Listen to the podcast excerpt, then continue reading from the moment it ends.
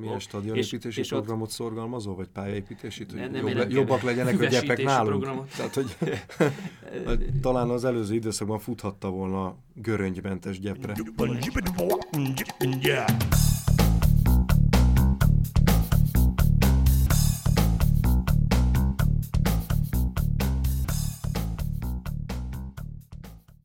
Sziasztok, ez itt az Itzer 24.hu focis podcastja, én Kele János vagyok, és ezúttal is van két vendégem. Kálnoki Kis Attila, 24.hu főmunkatársa, szia! Szia! És Egri Viktor, a Digisport kommentátora, szervusz! Szia! No hát, mivel kezdjük itt a szokásos péntek reggeli beszélgetésünket? Szerintem a válogatott meccs az nagyon adja magát, és ráadásul most már eltelt azért annyi idő hétfő este óta, hogy kicsit ülepedett is mindenkiben ez a mérkőzés. El tudtuk olvasni a nyilatkozatokat, akár néhány elemzést meghallgathattunk, azért szerintem elég, elég sok látott most a magyar sportsajtóban napvilágot, legyen az akár írásbeli, szóbeli, videós, stb. Nektek mik voltak a legfontosabb benyomásaitok erről a meccsről? Észrevettem, hogy kikaptunk. Tehát ez alapvetően talán ez a legfontosabb. a sok napnak, ugye? Igen. Eleve szerintem érdemes a Montenegro meccsel együtt beszélni erről, azért, mert hogy most már rendszeresen látjuk azt, hogy Rossi tisztában van azzal, hogy kevés olyan játékosa van, aki két meccset le tud játszani, mondjuk három-négy napon belül, tehát ennek is köszönhető az állandó variálás, és a Montenegro meccse pedig az is látszott, hogy ráadásul ez a keret meg nem annyira erős, hogy mondjuk kettő legalább hasonló 11-et ki lehessen erősségben állítani. És szerintem már a kezdőben a szlovákok ellen az nagyon tanulságos volt, hogy Nagy Ádám, akiről azt mondták ugye, hogy egészséges, aztán, hogy tényleg százszázalékos volt, azt nem tudjuk, de hogy nem játszott egy jó ideje, kihagyhatatlan, hogy az a Sallai, aki tavaly november óta összesen kettő meccsnyi időt nem töltött tétmérkőzésen a pályán, ő is kezdő volt. Tehát, hogy egyszerűen a variációk száma az, hát finoman szólva véges. És akkor onnantól kezdve meg ugye, elkezdődik a meccs, akkor látjuk, hogy egyébként egy nagyon jól kigondolt taktikát próbál a csapat megvalósítani, lehet látni, hogy milyen céljai vannak, hogy le akarja támadni az ellenfelet, zavarba akarja hozni, hogy szabadrugásokat akar kiharcolni, amiből ugye ez a legalább három-négy jól fejelő játékosunk esetleg eredményes lehet, Egyébként a hét gólunkból négy született szabadrugás után a selejtezőben eddig. Tehát, hogy mindenre megvan a terv, csak fél óra után itt szerintem mind a két fél időben jól lehetett látni, hogy teljesen elfogyott a társaság, mert nyilván ez a letámadás, ez emészti az energiát, nem csak a testit, hanem a szellemit is.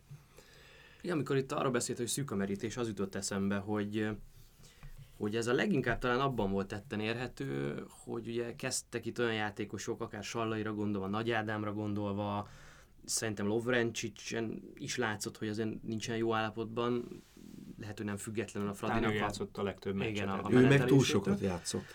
Tehát ez a két és mindannyian, mindannyian kezdtek, mert hogy nincsen olyan minőségű helyettesük, akik egy ilyen fontos, hőfokú, színvonalú meccsen nyugodtan be lehet dobni, azért esélyt láttuk jobb hátvédbe, hogy azért még a Lovrencsicshez képest is egy nagyon másik minőség, és azért Lovrencsicsnek meg mondjuk nem is ez az eredeti posztja. Szóval, hogy nagyon sok ilyen játékossal kellett a Rosszinak, és ezzel meg a manőverezési lehetősége fogyott el a meccs során, mert gyakorlatilag le kellett cserélni a Nagy Ádámot, le kellett cserélni a Lovrencsicset, a végén le kellett cserélni már a Kleinheislert is, aki lépni nem tudott akkor már 15 perce legalább, amikor lecserélték végre, és akkor ott maradt az a Sallai, akiről szintén lehetett tudni, hogy nem bír ki elég magas intenzitás saját vagy egész meccset, és igazából taktikai cserékre nem maradt tér, meg idő, meg lehetőség. Én azt gondolom, hogy a jegyzőnek választania kell, választási lehetőség előtt állt Rossi is a mérkőzés előtt. Ugye választhatott úgy játékost, hogy rátámaszkodik azokra a labdarúgókra, akik egyébként külföldön játszanak, vagy éppen kevesebbet játszanak, de minőségben nyilvánvalóan magasabb szintet képviselnek, mint a keret, a rendelkezésre álló keretnek a második fele vagy támaszkodik inkább azokra, akik játszanak is, de, de kisebb minőséget képviselnek, elsősorban támadó játékban, és akkor nyilván egy, egy defenzívebb játékot választ. Rossi szerintem azt választotta, hogy akkor van esélyünk nyerni, hogyha inkább offenzívebb játékosokat válogat be a keretbe. Hat olyan játékos volt a kezdőben, aki alapvetően támadójátékos. És itt beleértem Lovrencsicset is, aki hát az elmúlt három évben mikor jött az a négy évben? Négy évben játszik lényegében, sőt eleinte nem is játszott a Fradiban sem védőt, aztán terelte hátra ugye Dol, de igazság szerint egy, egy szélső támadóvérű játékosról beszélünk. Teszem hozzá, Bese is az, hiszen ő is ugye 20-21 éves koráig inkább támadó volt, szélső támadó és csatár volt. Neki a felépítése is abszolút, abszolút nem egy szélső ugye, Garam Józsi bácsi vezényelte egyszer csak hátra, óriási szerencsére pont fél évvel azelőtt, hogy, hogy hogy a, a német szövetségi kapitány megjelent, és akkor egyszer csak azt lát, hogy van itt egy védő, neki meg jobb védő hiánya van, valakit ki kell vinni az Európai és akkor tök jól játszott az MTK-ban egyébként a Bese. Tehát ugye ő, ő, ő le, le kellett tegye a, a voksát, hogy, hogy mondjak egy teljesen másik példát, egyszer beszélgettem Mocsai Lajossal, ugye a 2000-es olimpiának a, a, a hát siker kudarcáról, ugye, mert ott nagyon sok gólról kaptunk ki a döntőben. És ő, ő azt mondta, hogy, hogy az olimpia előtt pontosan azt mérlegelték, hogy milyen típusú játékosokat válasszanak be a keretbe. Olyanokkal, akikkel egyébként képesek bravúra és képesek nagy csapatokat is megverni adott esetben, ha minden összejön, vagy olyanokra, akiknek, akik egyébként kicsit gyengébb képességűek, de stabilabban tudják hozni, még ugye ezek a, a fiatalabb vagy, vagy nagyobb képességű generációk benne volt a, benne volt a hullám, hogy hol jól játszunk, hol kevésbé jól. És ő, ő azt mondta, hogy akkor tudunk nyerni, hogyha, hogyha jobbakra támaszkodunk, és egyébként másodikok lettek, ami tulajdonképpen egy, egy, egy ma már így visszanézve egy oltári hatalmas bravúr, ugyanakkor meg, meg 6 gólról kikapni 10 perccel a, a vége előtt hattal vezettünk, eh, az meg ilyenkor mindig egy rossz szájízt hagy az emberben. Meg mindenkiben ez marad meg. Meg mindenkiben ez marad benne, igen. Holott hol van ma ez az ezüstérem, olimpiai ezüstérem? Ugye milyen messze vagyunk tőle. Na de, de szerintem Rossi pont ebben a, a, a cipőben ült, hogy, hogy most mi de legyen. akkor jól döntött? Ez egy nagyon nagy kérdés, ez, mert ez egy jó szerintem kérdés. a döntetlen is jó Pontosan. lett volna. Tehát, hogyha ő arra alapozott, hogy támadni akar, mert kell a három pont, akkor nem úgy gondolkodott, ahogy ezt mondjuk egy olasz edzőtől elvárná az ember. Mert ugye az olaszok általában arra építenek, hogy ami még minimálisan megfelelő a céloknak, azt kell elérni. És akkor, hogyha jön ahhoz egy plusz, az természetesen jó, de én is azt éreztem, hogy ez egy, lehet, hogy bizonyos szinten túlvállalás volt a csapat részéről, hogy ennyire agresszív, letámadó taktikával lépett pályára, mert hogy nem volt benne a többség lábában és fejében a lehetőség arra, hogy ezt kibírja 90 percen keresztül. Tehát ezzel a taktikával előre számolni lehetett azzal, hogy nem lesz érdemi változtatási lehetőség a meccs során, mert ki fognak purcani a játékosok, és az lesz a fő kérdés, hogy tudjuk-e egyáltalán lábbal bíró játékossal helyettesíteni Gyakorlatilag szerint szerintetek Rossi 19-re lapot húzott? Vagy, vagy egyébként nem feltétlenül tudták megvalósítani azt, hogy nem ültünk, egyikünk se ült ott az öltözőben, nem feltétlenül tudták megvalósítani azokat az átmeneteket. Vagy megnézte ami... a Montenegro meccset, és azt látta, hogy akiket be tudnak különben vetni, azoknak semmi esélyük a szlovákok ellen.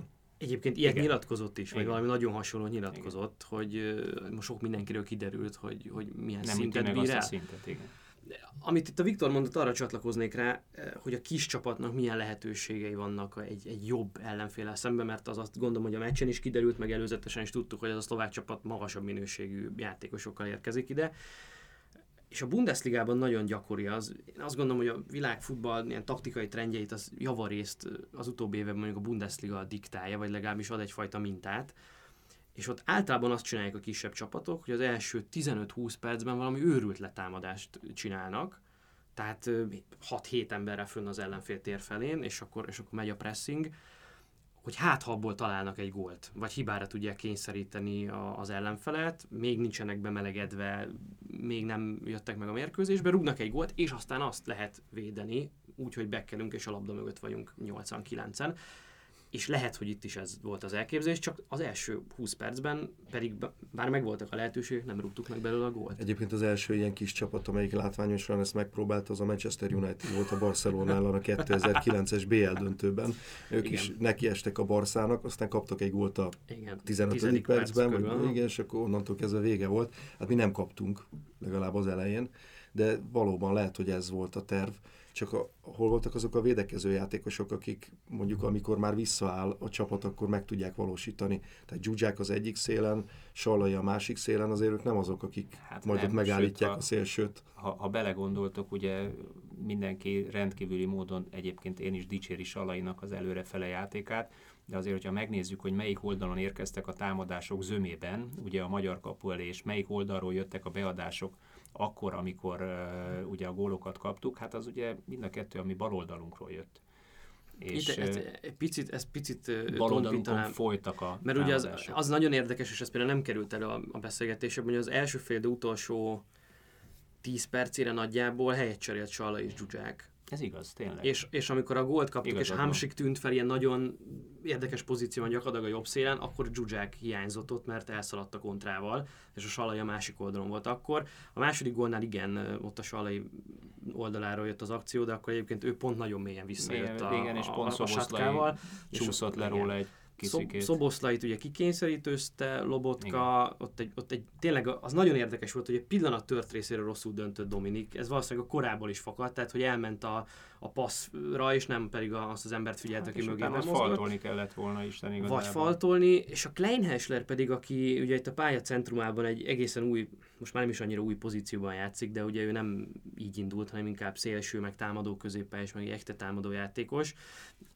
Jó, ezeket, pont ezeket a játékolvasási dolgokat csinálja nagyon rosszul sokszor szerintem, hogy ott is későn vette észre, hogy, hogy neki ott kicsit közép pebre kellene mozogni, mert kinyílt egy óriási terület a, a Igen, egyébként ez Kazaksztánban kezdte el játszani, eszéken nem tudom, hogy játszik-e ilyen ott, pozícióban. Ott is, ott, ott is, használják, igen. De, de igen, ott az első fél időben is volt több ilyen eset, amikor Klein rosszul döntött, hogy neki most éppen letámadnia kell az előtte álló embert, vagy inkább visszazárni a területre. És volt is olyan, amikor nagy szerencséje volt, hogy nem kapott érte sárgalapot, mert hátulról ráfeküdt az ellenfélre. Ez jellemző, de és akkor tehát Rossi lehetőségeit jól jellemzi, hogy és akkor kit helyette, mert hogyha mondjuk Pátkai sem volt százszázalékos állapotban, tudjuk, ha ő sincs, akkor nincs alternatíva. De akkor mennyire kényszer szülte ez a, a taktikai megoldás, és mennyire, mennyire tudatos? Volt bent a Digisportban, a Csizmaszár című műsorban Márko Rossi, ugye olasz fociról beszélgettünk elsősorban, de azért valamennyi jutott a magyar válogatottra is, és ott beszélt arról, hogy ő igazából a Gasperini féle stratégiát és taktikát szereti, és azt szeretné megvalósítani, ez ugye az Atalanta, amelyik óriási meglepetésre ér el ragyogó eredményeket Olaszországban most már évek óta, és ott ugye három középső védővel játszanak, és hogy tehát látszik, hogy amit ő szeretne, az még nincs. És nem is lehet tudni, hogy lesz-e, mert hogy... Nem bepróbálkozott vele, de nem igen. A kinti szlovák meccsen pontosan. Igen, ott, ugye, és azt látta, hogy nem. Igen, azt mondta, hogy, hogy nem, nem ezt a szót használta talán, hogy ellenállásba ütközik, de az volt a lényeg, hogy igazából a játékosok nem érzik magukban a képességet arra, hogy a, a kulcsposztokon ezt meg tudják mhm. valósítani, amire neki szüksége lenne. Ugye a három belső védő közül a két szélsőnek van extra sok feladata abban a rendszerben, amit ő játszani szeretne, mert a támadást is segíteniük kell, belső védők eleve kevésbé vannak ehhez hozzászokva talán nálunk, viszont vissza is kéne érniük. Iszonyatos megterhelés. Tehát egy ilyen védünk van, kényszer. Kádár Tamás. Igen, igen. Igen, igen. De, de, de hát akkor itt a válasz, hogy igazából ez kényszer, amit látunk a válogatottól, úgy látja Rossi, hogy erre alkalmas a keret. Én, egyébként én is így látom. A, a, amit én, én hiányoltam, az az, hogy, hogy ugye ezt a fajta letámadás taktikát szerintem nincs csapat a világon, még a Liverpool sem, akinek ugye ennek nyilván egy magasabb fokozatában játszik, amely 90 percig ezt végig tolja. Ott is megvannak azok az átmenetek, hogy vagy időponthoz kötve, vagy játékszituációhoz kötve azt mondják egyszer csak, hogy vagy a pályáról, vagy kívülről előre eldöntve, hogy gyerekek, most akkor oké, okay, visszaállunk, mint egy 4-5-1-be, ugye nálunk Szalai azért mondok 4-5-1-et, mert akkor szépen elkezdünk egy 5-10 percet pihenünk így, és zárjuk a területet, inkább kontrázgatunk. És nem, én nem éreztem azt, hogy, hogy lett volna egy, egy A verzió a mérkőzésen, meg egy B verzió, amit váltogatunk, vagy hogy megint egy teljesen másik példát hozzak. Roger Federer, másik sportoló, Roger Federernek nincs két egyforma ütése. Ő állandóan váltogatja az ütés erősségét, ha ugyanúgy üt, akkor meg a hosszát. Pontosan azért, hogy ne tudja ráállni egy adott játékra az, az ellenfele ha, ha jobban váltogattuk volna ezt a szituációt, lehet, hogy több, több vagy tovább írja Nagy Ádám. Hát jó, de mondjuk a futballnak nem a magyar válogatott a Roger Federer. Tehát azért ezt lássuk be. ez tény, ez tény, de, de, de én mindig azt mondom ugyanakkor, hogy a magyar futballnak meg az egyik legnagyobb problémája, hogy nem elég nyitott a többi sportágra és a többi sportág tapasztalatára. Eh, bár Szerintem még a futball, rossi, futball tapasztalata sem feltétlenül elég nyitott sok esetben a magyar, magyar futball, ami körülötte történik. Az jutott eszembe arra, amit mondtál. Nem menjünk ilyen messzire, hogy másik sportág.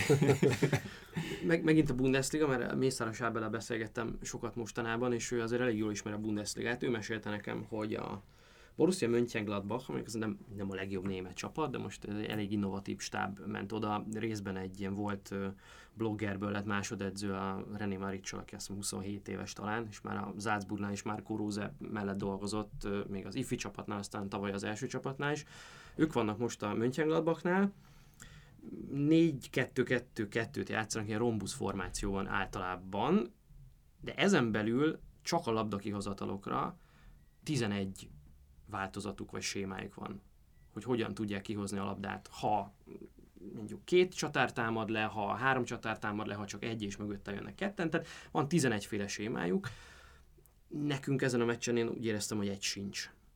Persze nyilván válogatott szinten 11-et nem lehet megtanítani, vagy betanulni az alatt a három nap alatt, és hogy Viktor említette, hogy nyilván az ilyen összetartásokon mindig az a cél, hogy a pontrugások legyenek rendben, a védekező mozgás legyen rendben, legyen egy-két megoldásunk, összjátékunk mondjuk a bal szélen, amit a Szoboszlaitól és a Sallaitól láttunk, de hogy közben meg, meg tényleg ennyire nincsen tervünk arra, hogy, hogy mit fogunk csinálni akkor, hogyha, hogyha letámad az ellenfél, vagy, vagy nincsenek ilyen automatizmusok, amit elő tudnak húzni a, a játékosok, akkor abból az lesz, hogy ilyen kicsit adhok jelleget ölt a, a mérkőzés. Többször volt az az érzésem, hogy most ilyen, most senki nem fogja meg a meccset, hanem ilyen momentumokból esetlegesen áll össze a játék, és ugye az a baj ezzel, hogyha így alakul egy mérkőzés, akkor mindig az van előnyben, akinek a jobb játékosai vannak. Mert akkor ki fog jönni, hogy ott egy Hamsik van, meg egy Lobotka van, nálam meg Klein szituációban. És ugye hát a Lobotka megcsinálta azt, ott a második gól előtt, amit egyik magyar játékos sem tud szerintem. A szalaira felívelt labdák. Igen. Az egy koncepció, az látszik, és éppen azért van az, hogy senki mással nem helyettesíthető szalai, tehát nem tudsz egy másik centert betenni,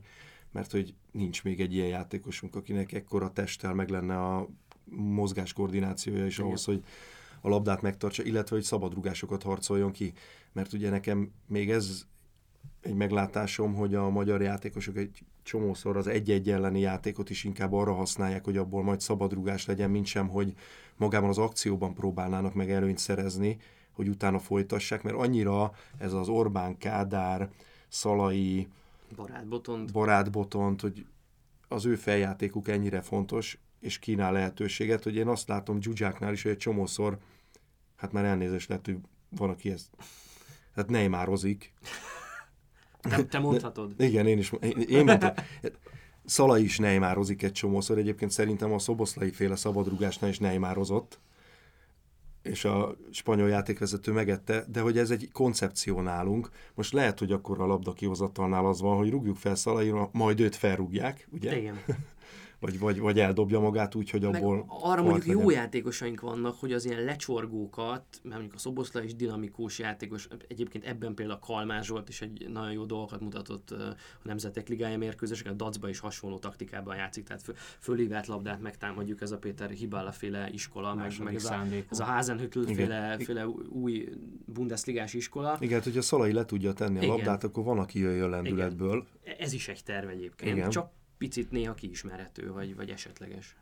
Én, én vettem a fáradtságot, és összehasonlítottam kérlek szépen a, a 2015-ös e, évnek a tétmeccseit az idei eddigi tétmérkőzéseinkkel. Tehát az előző EB előtti élet. Előző EB előtti ére, ugye ez egy, egy félig e, Dárdai Pál, félig pedig Stork. Ben Stork féle csapat.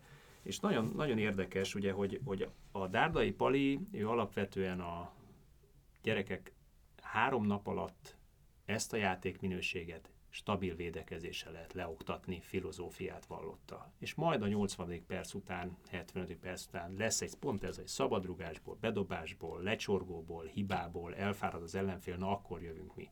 és ugye ez be is jött, egy-egy góllal nyeregettünk, akkor ugye Románia, Görögország, Finnország, Feröer és Észak-Írország csoportból jutottunk ki végül Norvégia megverésével oda-vissza. Nyolc meccsen 82 kapura lövésünk volt. Most 5 meccsen 77.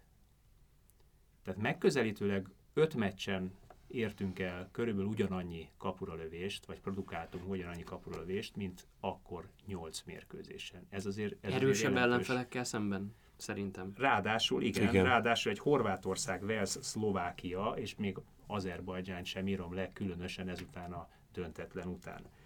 Ez ugye 15 darab kapuralövés per mérkőzés most, akkor pedig 10,25 iszonyatosan nagy különbség szerintem ezen a szinten. Miközben a kaput eltaláló lövésben is fejlődtünk, mert most hatos átlagot produkálunk, akkor pedig 4,5-öset, és ebben volt egy ferőer, amikor azt hiszem 29, egy hazai ferőer elleni 2 1 amikor 29 kapulésünk, tehát az egészen kiugró mutató volt 2015-ben. Mind a kettő igazán a másfélszeres.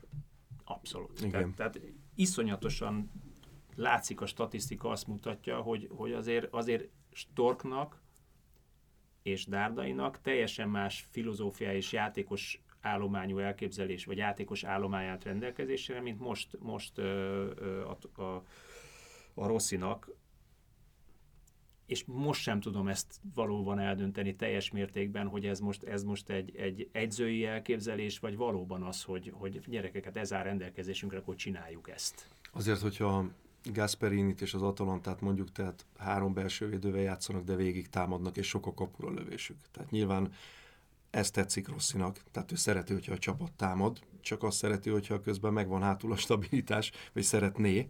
Na jó, csak hát egyelőre ez itt nálunk nem jön össze. Ezt a Honvédnál egy full második szándékú játékkal három igen, belső igen. védővel érte el, úgyhogy tulajdonképpen volt egy, egy szalai-szerű Eppel nevű játékosa, és egy érkező Lánza Fáméja, és még hozzájuk fölzárkozó két ember, egyébként halás stabil hat, véde, hat védekező játékossal területet szűkítettek hát. Igen. Ez így volt. Most, Szerint... pedig, most pedig mást próbálunk játszani. Itt a három védős rendszernek ugye mindig a kulcsjátékosai, a Viktor által is említett két szélen játszó közép hátvéd, akinek az építkezésben nagyon nagy szerepe van. Ebben látszik például az, hogy, hogy Vili Orbán sem ez a típusú játékos. Tehát a, valaki Lipcse meccseket néz, és most nagyon bátorítok mindenkit arra, hogy nézzen Lipcse meccseket, mert ugye Julian Nagelsmannnal lesz egy nagyon komoly változás a Lipcse játékában. Eddig ők is ezt a második szándékú focit játszották, hogy fölíveljük Yusuf Pausen, a világ egyik legjobban fejlő játékosa.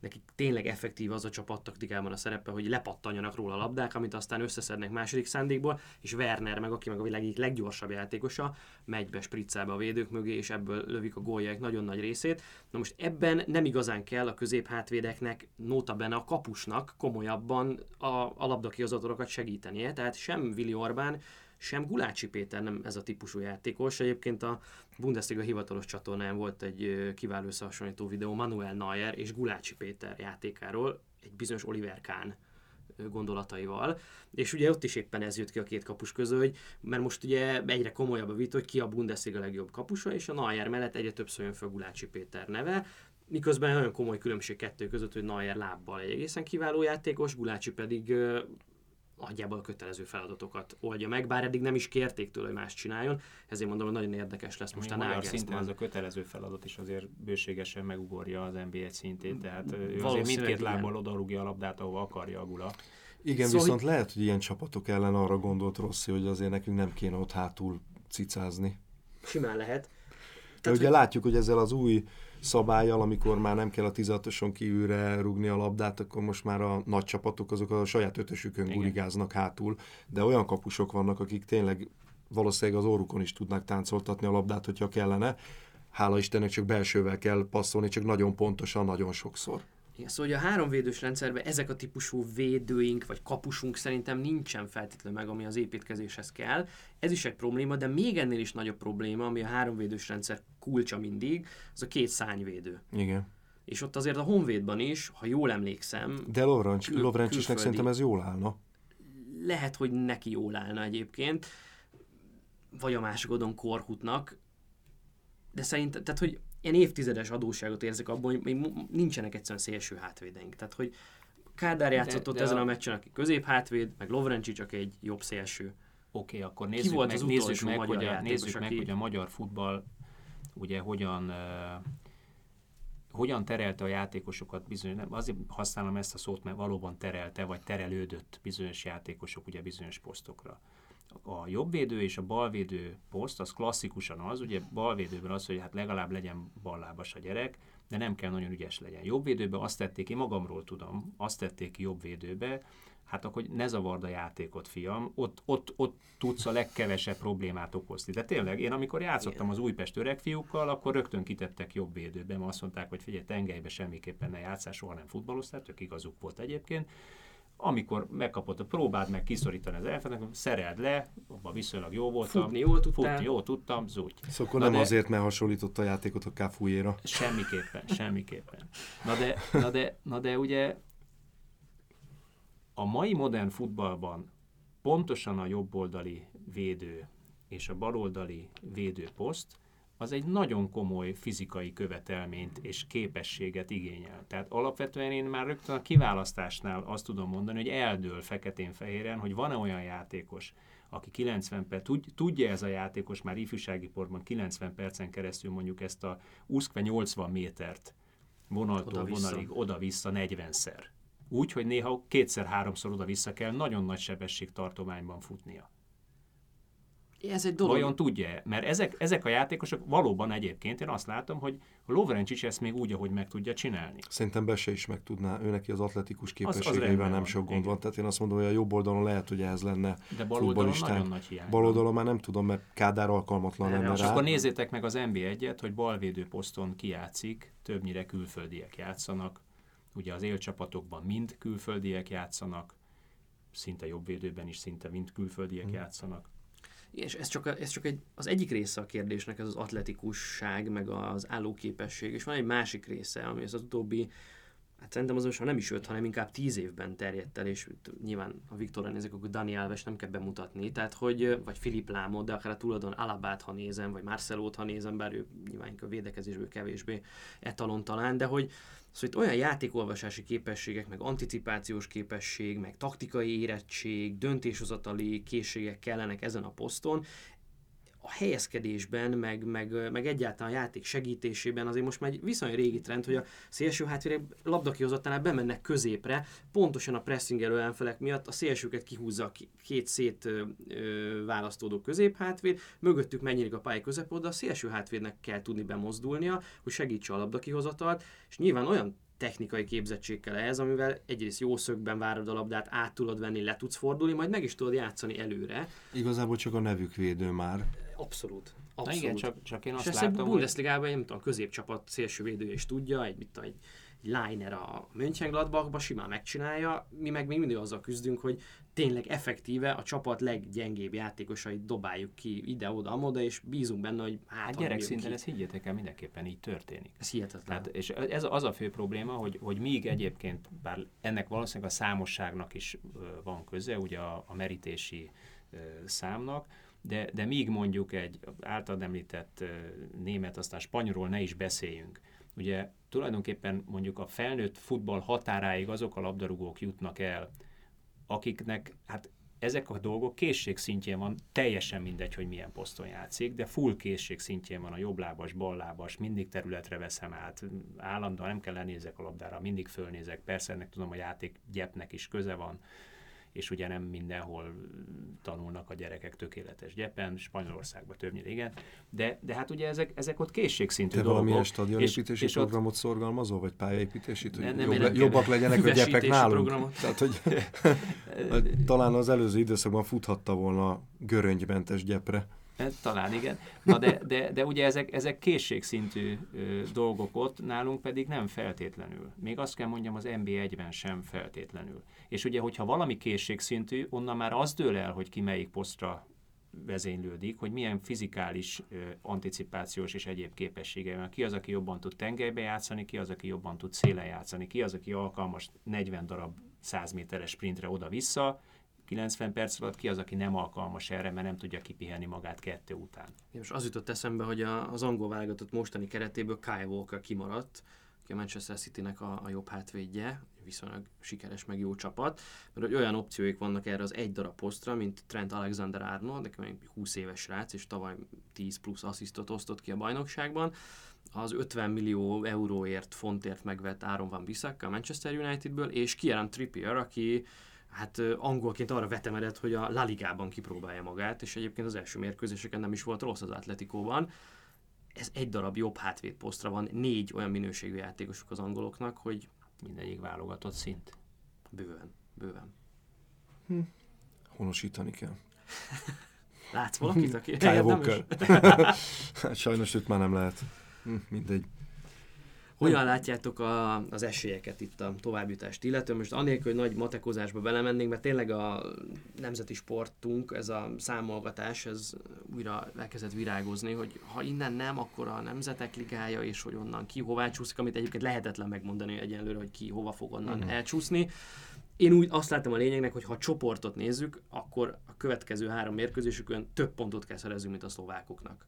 Hát konkrétan mind a három meccset meg kell nyerni. Az azt jelenti Igen. számomra, hogy két komoly bravúr benne van. Ugye Splitben kell nyerni, és Walesben kell nyerni, Cardiffban. Szerintem a splitben kell nyerni, be kell fejezni a mondatot. Tehát, tehát az teljesen valószínűtlen. Persze az is valószínűtlen volt, hogy itt jó, de megverjük az- a horvátokat. Igen, De ez még Ez nem cáfolja azt, hogy egyébként ahhoz, hogy tovább akarjunk Igen. jutni, ahhoz ez kell. Igen. Ugye nagy öröm volt, eh, még a meccsre érkeztem, ugye a szurkolók beszélgetéseit hallgatva a villamoson itt ott, hogy, hogy hát a horvátok leixeltek Azerbajdzsánnal, és hogy ez micsoda esély, és aztán amikor hazafelé mentem, akkor meg azon gondolkodtam, hogy ez így most a lehető legrosszabb, mert A legrosszabb. mi vagyunk a következő ellenfél, és igazából a horvátok sem nyugodhatnak meg, tehát teljes gázzal kell nyomniuk. Igen. Szerintem ez így sokkal nehezebb.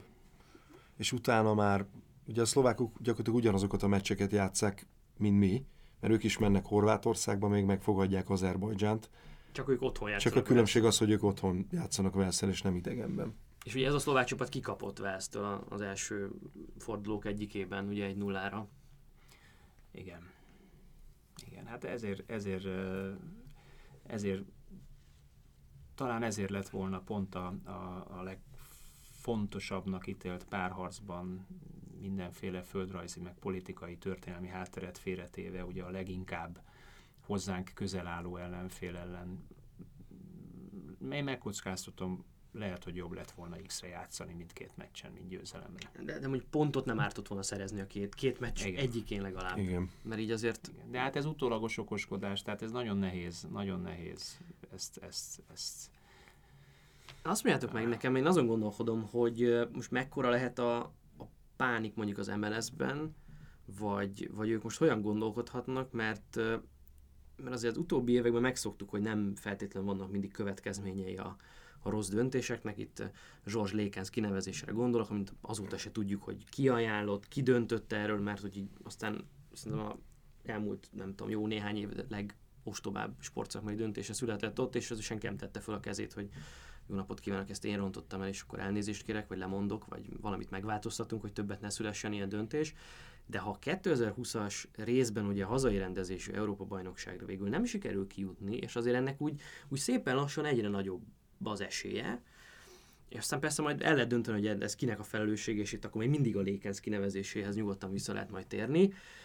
De hogy me, ott azt már nehéz lesz elkendőzni az MLS akár legfelsőbb vezetésében is, hogy itt azért valami nagyon félrecsúszott, ha 10 éves regnálás után itt van egy gyönyörű szép nemzeti stadionunk, 67 ezres befogadó képességgel, Európa bajnoki mérkőzésekkel, és nem mi játszunk benne, hanem olyan országok, akikhez képest szeretjük azt gondolni, hogy mi azért nem vagyunk náluk rosszabbak.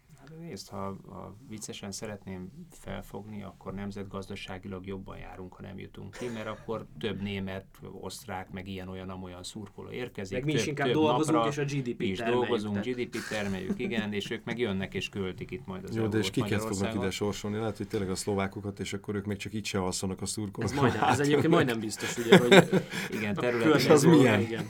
De hát, ha eljönnek wellnessezni például, vagy, vagy, vagy ilyesmi. De, de hát Szóval hogy rezeg a gyerekek, léc, én, én, én, sportoló voltam, rezeg a léc, de amíg le nem esik, addig, addig, addig az ember bízik. Tehát én, én és ezt nem, nem akarom semmiképpen sem harcéri optimizmusnak föltüntetni, hanem inkább annak, hogy, hogy nem játékos fejjel gondolkodva, vagy edző fejjel gondolkodva nem tudsz más csinálni, mint előre fel. Ez a normális hozzáállás. Tehát amíg most Gyerekek, tényleg nevetünk a számolgatáson, lehet, de a számolgatás ezért fontos. Igen, lehet, hogy negyedikek leszünk a csoportban, de lehet, hogy úgy alakul, hogy a Nemzetek Ligájában még lesz, aztán oda visszavágunk. Igen. Tehát ezt nem, nem, nem szabad, nem szabad nem szabad elengedni, elengedni semmiképp, persze. Kőkeményen bele kell állni, és igen, meg kell próbálni splitben megverni a horvátokat, ki kell találni azt a taktikát, hogy hogyan, hogyan lehet kihúzni a méregfogat, meg kell verni Velszben, Cardiffban a Velszieket. Volt ez a tíz próbálni. éves koncepció, ugye, amit a, az MLS kidolgozott. Stratégia. Igen. Igen, de ott, ott lefektetett célok voltak, és azok között tudjuk, hogy egy csomó olyan szerepelt, ami már nem valósult meg, annak se lett semmifajta következménye igazából, mert most mondjuk a, nemzetközi kupákban kettő csapatunknak kellene a csoportküzdelmekben részt vennie. Az egyiknek, ha jól tudom, a BL-ben, tehát az volt a terv ilyenkorra már, Igen. és a két csapat közül az egyiknek a tavaszt kellene megélnie. Na most lehet, hogy a Fradi megéli a tavaszt, pici a valószínűsége, elképzelhető, de hogy már évek óta ennek kéne lennie a klubfutballunkban is a tervek szerint, meg 8000-es átlagnézőszámnak teszem hozzá, amit nem tudom, hogy aki kitalált, az hogy gondolta. Jó, csak ezek olyan dolgok, mert ezeket már akkor sem értettem, amikor az MLS megírta ezt a dokumentumot, ezek olyan dolgok, amelyekre az MLS-nek Nincs vajmi kevés befolyása van. Tehát ezeket ki lehet tűzni, hogy én is sok mindent szeretnék így öt év múlva, de hogy amire nincs így befolyásom, ami nem rajtam múlik, azokat így kár magamnak célként kitűzni, hogy Fradinál most milyen szakmai munka folyik, hát az, az nem, a, nem az Hát meg milyen, milyen, milyen, játékos politikai döntés, milyen hát utánpótlás persze. nevelési döntés. Ilyen ez, ez a nézőszám meg pont ugyanez. Tehát, hogy most ha egy valamelyik klubnál... A nézőszám azt szerintem egy picit más. Talán valamennyivel jobban összefügg, de tehát most a Diós Győrbe szaredzőket de... hoznak, akkor nem fognak kimenni az emberek, és az MLS a tótágast is áll. De jó, meg hogyha a mezőköves, meg a Kisvárda, meg a Felcsút lesz első osztályú, akkor, akkor nem lesz meg a 8000-es átlag nézőszámod és ez már nem feltétlenül csak az MLS-en múlik. De most már Szegeden is van szép új stadion, úgyhogy előbb-utóbb én azt Fradi gondolom, hogy mondjuk Szegeden is, Szegeden is lesz első osztályú e, csapat, bár ettől lehet, hogy a felcsút első osztályban marad. De, nem kizárt. De, de viszont, viszont a, a, az MLS, rá akartam csatlakozni, amit, amit, amit mondtál, hogy az MLS lényegében komoly, komoly vitában áll a klubokkal a nézőszám tekintetében, mert ugye a, a klubok valahogy azt mondják, hogy miért nem oldja meg a marketinget az MLS, miközben az MLS azt mondja, hogy gyerekek, hát ti egy önálló gazdasági vállalkozás vagytok, önálló klubokkal, önálló stadionokkal, hát ezt nektek kellene valahogy ugye a költségvetésből kigazdálkodni. Én, mondja az MLS, mindent mellé teszek, tehát ugye az MLS léken számon lehet kérni, hiszen az, az, az szövetségi döntés. Ellenben az, hogy az MLS egyébként a, a gazdasági téren, amit meg lehetett csinálni, és infrastruktúrális téren, amit meg lehetett csinálni, azt megcsinálta, az szinte biztos. Tehát ugye itt azért épültek pályák, lehet stadion programozni, lehet pályépítési programozni, tulajdonképpen fel vannak tőkésítve a klubok, ugye a, a közvetítési jogokból bejövő pénz az megvan, a marketing jogokból bejövő pénz megvan. Lényegében ugye azt látjuk, hogy mondjuk egy, egy George F. Hemingway az elmúlt öt évben nyereségesen üzemeltetett egy honvédot, mert prudensen gazdálkodott, úgy terelte a játékosokat, hogy azért többségében kijutott a nemzetközi kupába, onnan is volt bevétele, szövetségtől is volt bevétele. Tehát tulajdonképpen is volt bevétele. azon a szinten ami a magyar Igen. labdarúgáshoz kell, azon a szinten működik ez a történet. Tehát ő azért ez... egy kivétel, szerintem, nem? Hát ő a kivétel, aki erősíti a szabályt. Meg ő Igen. sajátjaként is kezelte, most nem tudom, hogy itt akinek tulajdon része van, vagy, vagy, vagy az egész csapat az övé, azoknak mekkora százaléka az, aki tényleg valós tulajdonos, vagy tehát nem tudom, hogy ez hogy, hogy van, de ő rajta lehetett látni, hogy ő tényleg sajátjaként kezeli ezt az egészet. Hát ugyanúgy, ahogy a belga is. De most már nincsen. Most már nincsen, igen. igen érdemes elolvasni a Double Pass jelentést, nem tudom, hogy láttátok, hogy most nem olyan régen jött ki a, az akadémiák, meg a klubokban folyó, és nem csak a szakmai munka átvilágítása, az, hogy auditnak hívja az MLS egyébként, de ez inkább egy ilyen értékelő dokumentumnak tűnik, tehát nem, az, nem a szabályszerűséget vizsgálták, hanem az ilyen rendszer szintű működésnek a, a hatékonyságát és a hatásosságát, és olyan megállapítások vannak, hogy így nekem így a fülem ketté állt. Tehát, hogy, hogy, hogy bizonyos kluboknál nincsen üzleti modell, nincsen struktúra, nincsen intézményszerű működés, ami arra vezethető vissza, hogy nagyon puha a, a költségvetési korlátja ezeknek a csapatoknak. Azt hiszem, talán szó szerint így van benne a dokumentumban. De hát ugye a Tehát annyi pénz van, amennyit akarnak úgyis. És nincsenek rászorítva arra, hogy bármiféle modell struktúrás stratégiát alkalmazzanak. Másik Hála ilyen... Istennek az országban az élet minden területén igen, így van. Igen. Ami, amit te itt mondtál, a, a, hogy mit biztosít az MLS, és a legklasszikusabb ilyen dolog, ugye az MLS veszi meg minden, első osztályban biztosan, de lehet, hogy a másodosztályban is minden csapatnak a, az egyik ilyen nagy videóelemző szoftverprogramot, adatbázist. Biztosítja. Biztosítja nekik, hát mert van egy szerződés ezzel a céggel, és ugye ez kizárólagos, mm. tehát kvázi monopól helyzetben van ez a cég itthon mai, mai napig a csapatok felem használja. És ez, ez jön ki ebből a Double adat, Pass jelentésből, hogy bele se néznek. A videótárban... A saját vide... szoftverük, ők fejlesztették. A videótárban csak teljes mérkőzések vannak lementve, nincsenek jó gyakorlatok, és hát gyakorlatilag szörmentén azt mondják ez a jelentés, hogy nem használják. Elmentik, letöltik, ott van. Konkrétan egy, egy DVD-ként használják az egészet föl. Milyen jó megvannak a meccsek, vissza tudjuk nézni. Ez tényleg jó. Egyébként a marketingre visszatérve a francia kézilabdaligában alkalmazzák azt, hogy kötelező a csapatoknak a bevételük bizonyos százalékát marketing tevékenységre fordítani. Így próbálják generálni azt, hogy több legyen a néző, és hogy az egész ligának emelkedjen a presztízse és az ismertsége. Szerintem egy hasonló dolog elképzelhető lenne Magyarországon is, csak ugye mondjuk, hogyha, hogy, hogy fogalmaz a jelentés, puha, milyen puha költségvetésnél nyilván az a százalék is puha, tehát nem lehet tudni, hogy kettő forint-e az egy százalék, vagy 200 millió. Hát meg ugye, igen, ráfordítok valami pénzt marketingre, az nem feltétlenül ez hatékony, hanem az enyém a pénz, amit ráfordítok, meg igazából igen, szükségem. Igen. Tehát, hogy nem tudom, lehet hirdetni a Nyilván a franciáknál, itt a kézilabda csapatoknál úgy van, hogy ők tudják is, hogy ha már rá kell fordítanom erre, akkor érdemes ezt úgy megcsinálni, hogy legyen is hozadéka, hiszen hozzám fog bejönni a néző, és az én meccsemet fogják a tévében nézni, Igen. hogyha jól csinálom. Tudjátok, miért volt szükség a double passra? Nem tudom. Nem? Volt szerencsém beszélgetni egy egészen magasan pozícionált MLS alkalmazottal, aki konkrétan azt mondta, hogy, hogy hidd el, Attila, azért volt erre szükség, mert mi is meg tudtuk volna csinálni, de ha az MLS mondja ugyanezt, az itt be, ott ki. Nem, figyelmen kívül hagyják. Tehát azért kellett egy olyan céget hozni, amelyik nemzetközi, azt tudjuk mondani, hogy már a belga, német, nem tudom milyen bajnokságokat is átvilágított, és nagyon komoly tapasztalata van, mert nekik hisznek. De ráadásul... De mi lesz a következménye annak, hogy hisznek? Most akkor pont, valami pont, ezt, pont fog? ezt akartam mondani, tehát tökéletesen látszik, mondjuk én az akadémiák szintjén le tudom szűrni, Double Pass előírta, hogy minden akadémián kell legalább négy fizioterapeuta, kell ilyen fűápoló, meg mindent megvettek. Minden megvan. Uh-huh. Kell ilyen videó, uh-huh. minden meccset föl kell venni, ki kell elemezni, fölvesznek mindent, minden megvan, maximum visszanézik a meccseket de statisztikákat már nem csinálnak belőle, következtetéseket nem vonnak le belőle. Tehát Megá- megállnak azon a ugyanígy szinten, lesz a, meg kellett, kötelező is. megvenni a katapultot, katapultrendszert. Szerinted mit olvasnak ki a katapultrendszerből, ami kb. 200 ezer adat jön ki belőle mérkőzésenként, vagy még több, lehet, hogy két millió. Tudod, mit néznek meg belőle?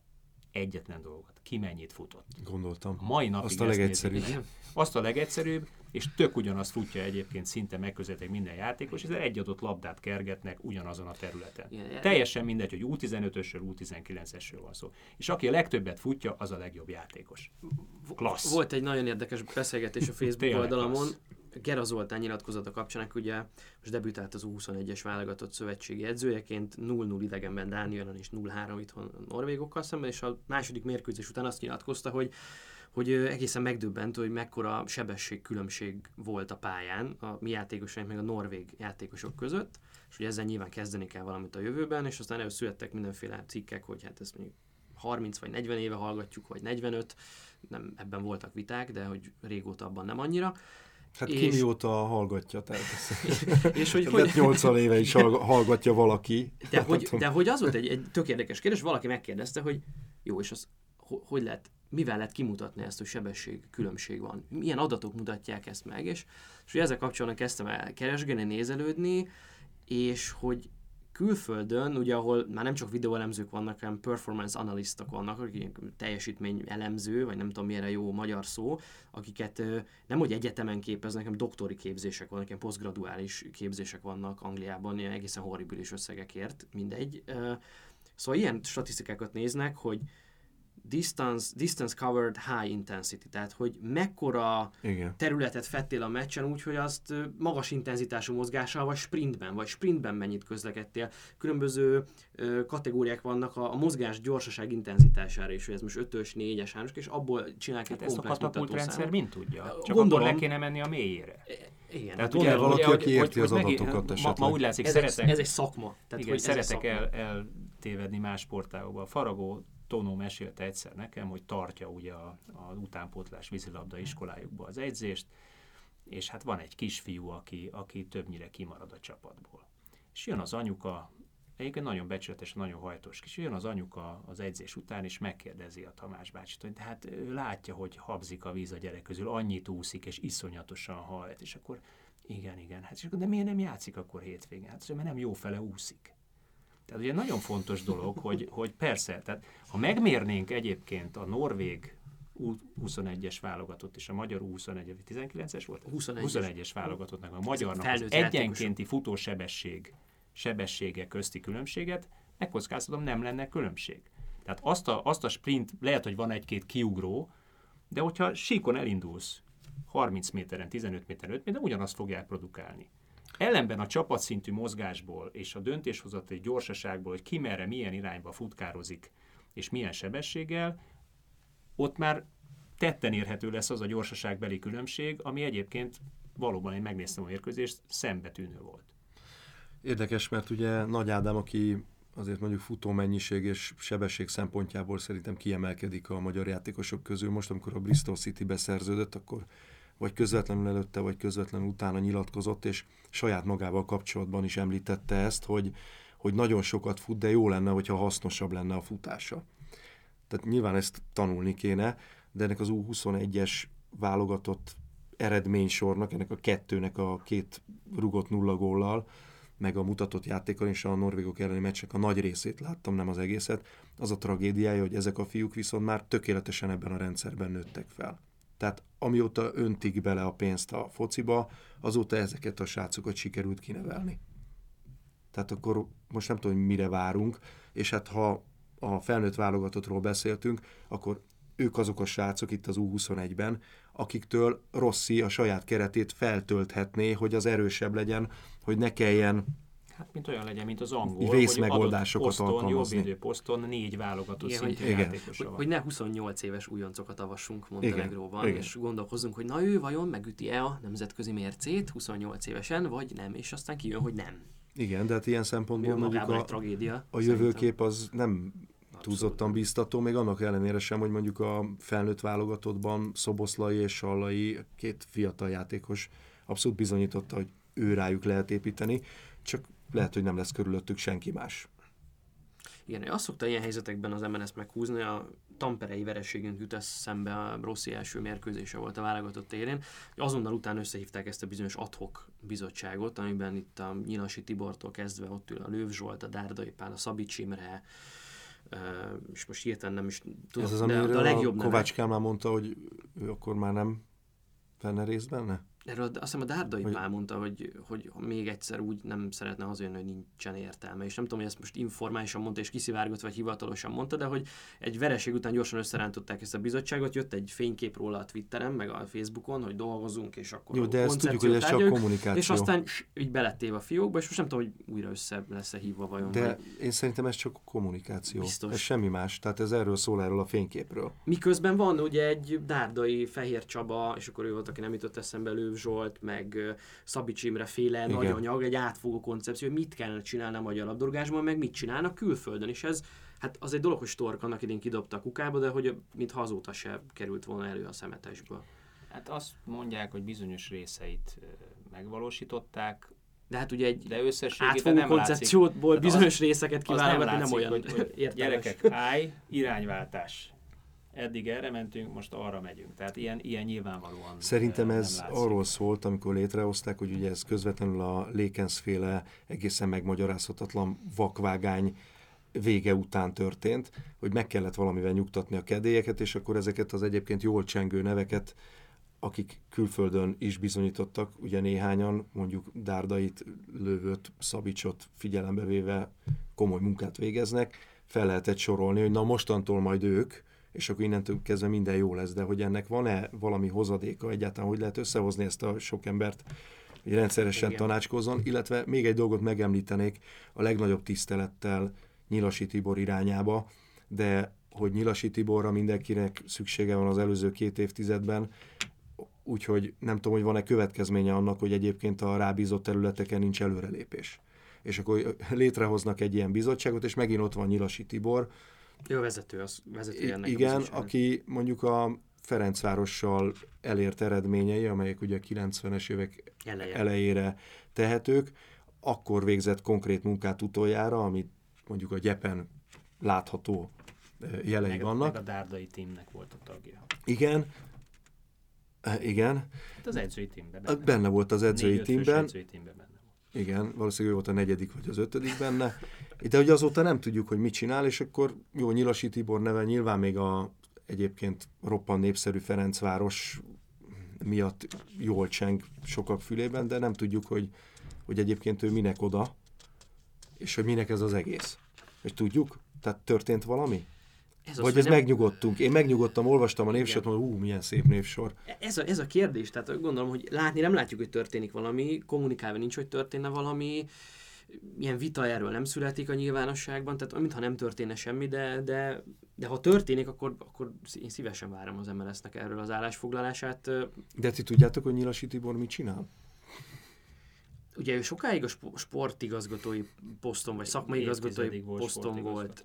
Ugye ez azért is érdekes, mert ugye minden szövetségnél az, azt gondolom, hogy a kontinuitást az biztosítja, hogyha van egy olyan sportigazgató, szakmai igazgató, utánpótlás szakmai igazgató, akárhogyan hívjuk, valaki, aki egy ilyen átfogó képben gondolkodik a labdarúgásról, van egy stratégiai célja, milyen játékosokat szeretnénk nevelni, milyen csapatokat akarunk látni, mit jelent a magyar futball, stb. stb. Tehát egy átfogó szemlélete van. Ez nyilván ehhez egy bizonyos vizionárius alkat is kell, nem tudom, hogy nyilván És, és ilyen alkat-e vagy mondjuk sem. hivatalnoki alkat, azért ez inkább egy 10-12 órás napi munka a szövetségben. Igen, És és- országot járva, És vezetői munka. és vezetői munka. stratégiát kell alkotni, és aztán ezt Csapatot lebontani építve. intézkedésekre, Igen, akciótervekre. hányféle stratégia volt azóta? Igen. Tehát, Átemelve máshonnan. igen. Most arra akarok kiukadni, hogy ez volt a Nyilasi Tibor nagyon sokáig, és itt a, ugye aztán ez lett a Ben Stork, aki ugye mindent is irányíthatott a magyar futballban, tehát szerintem a Menzana menüt is lehet, hogy a Ben Stork állította össze egy időben telkiben, ami ugye egy szervezetnek a kompetenciáról sokat elmond, hogy ilyen döntéseket hoz, és most meg nincsen senki. Legalábbis én úgy tudom, hogy nincsen senki, és hogy ezek a Vági Mártonhoz kerültek ezek a dolgok, aki ugye nem a főtitkár az MLS-ben, de hogy egyébként nem egy futball szakember, hanem egy egész kiváló más Hát vagy ez a team szakember, de csinálja most Hát pénzügyi, teamben. pénzügyi szakember. pénzügyi szakember, és, és akkor erre van ez az adhok bizottság, hogy itt valamit alakítson ki, ami meg mintha nem alakulna ki. De hogy működhető úgy egy sportági szakszövetség, hogy nincsen sportági szakmai irányítója. Vajon? Hát, hogy van-e, van-e egy olyan karizmatikus figurája, nem hogy egy, akár több is, ami alulról a futball Hát igen. termel ki, aki, aki mögé oda tud állni mindenki. Aki mögé oda lehet állni. Tehát én nem feltétlenül Vági Mártont kérem ezen számon, hiszen bár egyébként tehetném tíz éve főtitkár, de, de azért mégse a futballpályán töltötte az addigi életét. Tehát, hogy, hogy nincs egy Beckenbauerünk, nincs egy ilyenünk, pedig lehetne akár, vagy lehetett volna, de mégsem tudom felmutatni 40 Ő éve. van. Igen. Igen. De nem ő alkotja nyilván a sportkoncepciót, gondolom. Ha egyáltalán van szükség koncepcióra, nem tudom. Ez egy jó nyitott kérdés. Ezzel fejezzük be. Én még egyet, egyet hozzátennék, visszacsatolva arra az úriemberre, akivel beszélgettem a, a, az MLS-be, hogy, hogy, hogy a másik mondása pedig az volt, hogy ők tényleg, amit, amit ö, gazdaságilag szervezet felépítésben meg lehet tenni, azt ugye mindent megtettek, vagy elmúlt tíz évben. Azt egyel nem tudnak megbirkózni, az a szürke állománynak a, a megváltoztatása, a gondolkodásmód megváltoztatása, és az a fajta egyzői tudás és szemléletnek az irányváltása, amire szükség lenne feltétlenül és mindenáron ahhoz, hogy egyébként olyan játékosok jöjjenek ki, hogy valóban jobbvédő poszton négyen is vetekedjenek, de nem a magyar bajnokságból, hanem mondjuk az egyik az angolból, a másik az olaszból, a harmadik meg németből. Oké, a negyedik legyen a magyarból, mert ő még nagyon fiatal.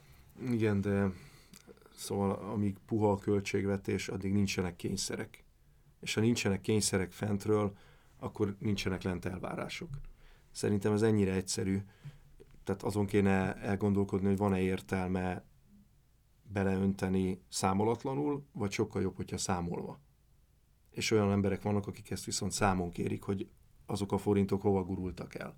Mert onnantól kezdve van szükség szürke állományra is, olyan emberekre, akik tényleg jól tudják elkölteni a pénzt, amíg van, addig hát alul is elfolyik egy pici, meg ott is elfolyik egy pici, kit érdekel.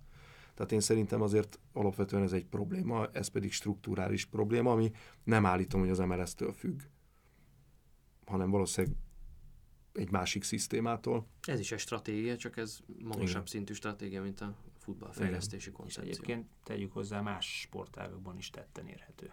Igen, és hát hogyha, ez egy nemzetgazdasági szintű. Igen.